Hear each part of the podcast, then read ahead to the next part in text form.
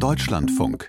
Sport am Morgen. Wir blicken auf den Europäischen Fußballverband UEFA. Dessen Präsident Alexander Ceferin hat angekündigt, dass er 2027 sein Amt aufgeben möchte. Christina Hövelhans aus unserer Sportredaktion, wie kam es zu dieser konkreten Rückzugsankündigung? Also diese Ankündigung kam tatsächlich äh, ziemlich überraschend. In einer Pressekonferenz beim UEFA-Kongress gestern in Paris hat Schäferin seinen Rückzug angekündigt. I've decided, let's say around six months ago, that I'm not planning to run in 2027 anymore. Ja, er habe bereits vor sechs Monaten entschieden, 2027 nicht mehr zur Wiederwahl anzutreten. Das ist insofern überraschend, weil der UEFA-Kongress kurz vor der Pressekonferenz eine Satzungsänderung beschlossen hatte. Nach dieser Satzungsänderung hätte Schäferin bis 2031 im Amt bleiben können. Eigentlich gibt es bei der UEFA eine Amtszeitbegrenzung von maximal zwölf Jahren, mit der für Schäferin spätestens 2028 Schluss gewesen wäre. Schäferin selbst hat aber auf äh, eben diese Satzungsänderung gedrängt. Sein Argument, er hat in den Anfangsjahren die Restwahlperiode von seinem gesperrten Vorgänger Michel Platini übernommen und diese Restwahlperiode dürfe bei der Amtszeitbegrenzung nicht mitgerechnet werden. Ja, dieses Argument hat Schäferin dann beim UEFA-Kongress durchbekommen. Die Delegierten des Kongresses haben für eine Statut Statutenänderungen abgestimmt. Das heißt, Schäferin hätte bei der nächsten Wahl 2027 nochmal antreten können. Das möchte er aber nun nicht. Schäferin begründet das so, er wolle einerseits nicht mehr so lange von seiner Familie getrennt sein und andererseits jede Organisation brauche irgendwann frisches Blut, wie er sagt. Er sei müde von der Corona-Pandemie, von zwei Kriegen und von Nonsensprojekten wie der Super League, ein Projekt äh, außerhalb der UEFA, das eine Sportmarketingagentur weiter voranbringen will. Apropos, wie realistisch ist es, dass diese Super League kommt?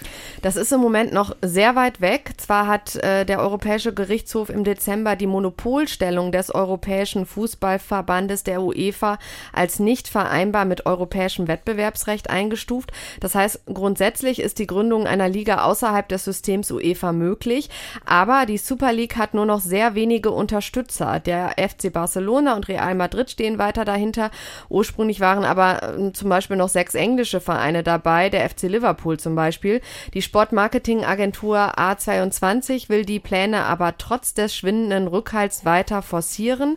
Es soll äh, ein Ligensystem mit 64 Mannschaften geben. Gestern hieß es von der Agentur, man habe sich für die Umsetzung keine Deadline gesetzt und wolle den Fußball auch nicht in zwei Lager spalten so eine Spaltung in zwei Lager, die scheint aber im Fall einer Gründung einer Super League unvermeidlich, allein schon weil die Debatte so scharf geführt wird.